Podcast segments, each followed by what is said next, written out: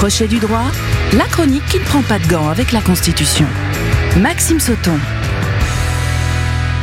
Bonjour Maxime. Bonjour Julia et bonjour à toutes et à tous. Aujourd'hui se joue très certainement l'épilogue parlementaire de la réforme des retraites. En effet, est présentée dans l'hémicycle une proposition de loi à l'initiative du groupe Lyot, Liberté, Indépendant, Outre-mer et Territoire, dans le cadre de sa niche parlementaire pour demander l'abrogation de la loi relative à la réforme des retraites.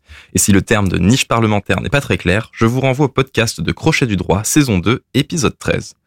Or, le gouvernement entend bien ne pas laisser passer cette proposition de loi et dispose d'une arme constitutionnelle. Pour cela, l'article 40 de la Constitution, sur laquelle il s'est appuyé hier. Je vous explique tout ça et on replonge peut-être pour la dernière fois dans la bataille constitutionnelle pour la réforme des retraites.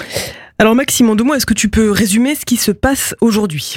Alors, la réforme des retraites a été adoptée le lundi 20 mars, promulguée par le président de la République le 14 avril, publiée au journal officiel le lendemain, et les décrets d'application ont commencé à être publiés cette semaine. Du point de vue du processus législatif et de la procédure, l'affaire est close. Or, suite à la promulgation, une proposition du groupe Lyot, qui dispose d'une niche parlementaire aujourd'hui, a été étudiée en commission et validée pour être présentée dans l'hémicycle de l'Assemblée nationale afin de revenir sur l'âge légal du départ à la retraite.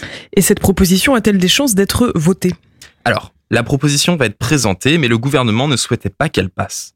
La Constitution offre un éventail de mesures constitutionnelles dans ses différents articles. Nous avons vu l'article 49 alinéa 3, la motion de censure provoquée, l'article 44-3 relatif au vote bloqué, l'article 47-1 et la procédure accélérée.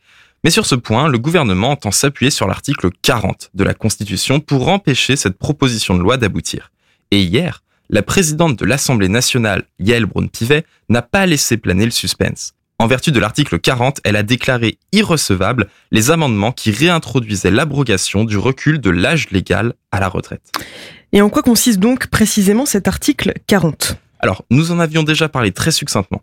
L'article 40 dispose que, je cite, les propositions et amendements formulés par les membres du Parlement ne sont pas recevables lorsque leur adoption aurait pour conséquence soit une diminution des ressources publiques, soit la création ou l'aggravation d'une charge publique.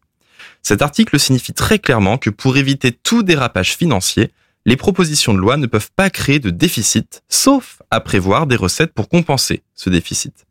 Une technique parlementaire consiste d'ailleurs, lorsqu'une proposition vient ajouter une charge au budget, à créer une compensation financière en majorant la taxe sur le tabac. Cela explique d'ailleurs en partie pourquoi le tabac coûte de plus en plus cher, car il est utilisé pour compenser le coût de certaines propositions de loi. Et cela n'a pas manqué pour la proposition du groupe Lyot. La compensation de la perte de recettes pour la Sécu, si l'abrogation de la réforme des retraites était votée, était prévue par une majoration de la taxe sur le tabac.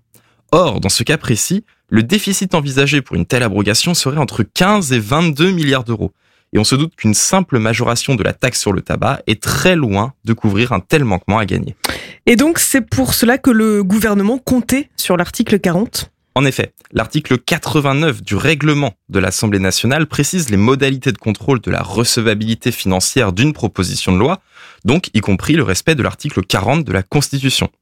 Concernant le texte du groupe Lyot, le dépôt a été accepté, signifiant donc que la proposition de loi était recevable financièrement. Cela a d'abord été vécu comme une victoire par l'opposition, mais deux choses. Cela ne veut pas dire que ce sera adopté, et surtout, la présidente de l'Assemblée nationale l'a laissé passer car aucune loi n'a jamais été déclarée irrecevable à ce stade et pour ce motif.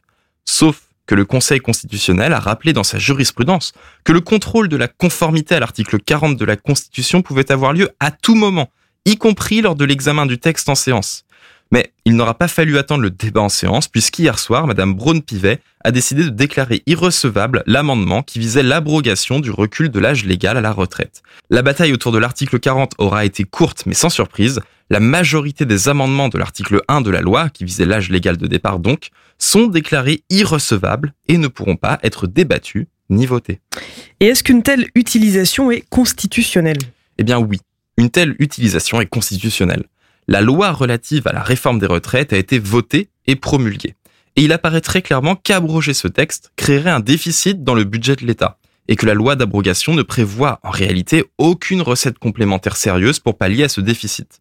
De plus, l'opposition notamment considère l'acte de la présidente de l'Assemblée nationale comme scandaleux, que l'utilisation de l'article 40 est révoltante, que c'est un acte qui bafouerait encore une fois la volonté du peuple. Alors je vous renvoie ici au podcast de Crochet du droit sur les limites de la souveraineté populaire dans notre 5 République, hein, saison 2, épisode 23. Et j'ajouterai que l'article n'a jamais été révisé depuis 1958. Cela signifie donc qu'il fonctionne bien, car s'il avait posé de réels problèmes quant au fonctionnement démocratique, l'article 40 aurait été modifié en 65 ans d'existence. Voilà pour la réforme des retraites. Les insoumis ont déclaré proposer une motion de censure au vu de l'utilisation de l'article 40. Si cette motion n'est pas votée, aujourd'hui sera très certainement l'épilogue de la réforme des retraites, sauf si une autre loi d'abrogation est déposée avec une proposition de compensation financière solide qui empêcherait l'application de l'article 40. La réforme des retraites aura été absolument passionnante à étudier du point de vue juridique pour nous avoir fait découvrir une myriade de techniques parlementaires et réviser beaucoup d'articles de la Constitution. À la semaine prochaine. C'est le moindre mal. À la semaine prochaine, Maxime.